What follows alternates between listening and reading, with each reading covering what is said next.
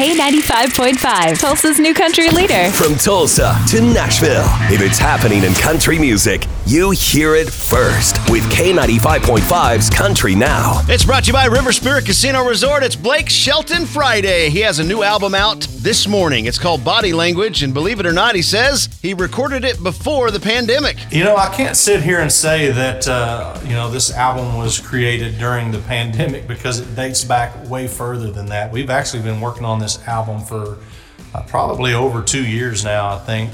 And we've recorded parts of it in, in Nashville, Oklahoma, Los Angeles, some of it out on the road that I don't even remember where we were. Uh, but we were definitely able to, to really focus in and, and, and finish the album during during this pandemic. And and I think we've only actually recorded three songs during the, the pandemic, believe it or not.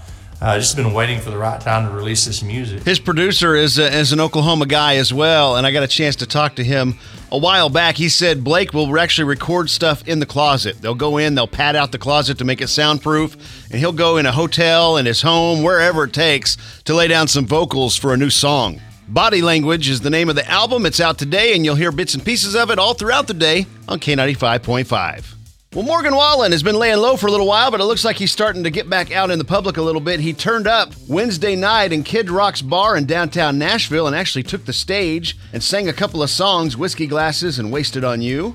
It's no surprise that uh, Kid Rock was there and probably the one that talked him into going up and doing a couple of songs. That, my friends, is your K95.5 Country Now. Never miss it at K95Tulsa.com.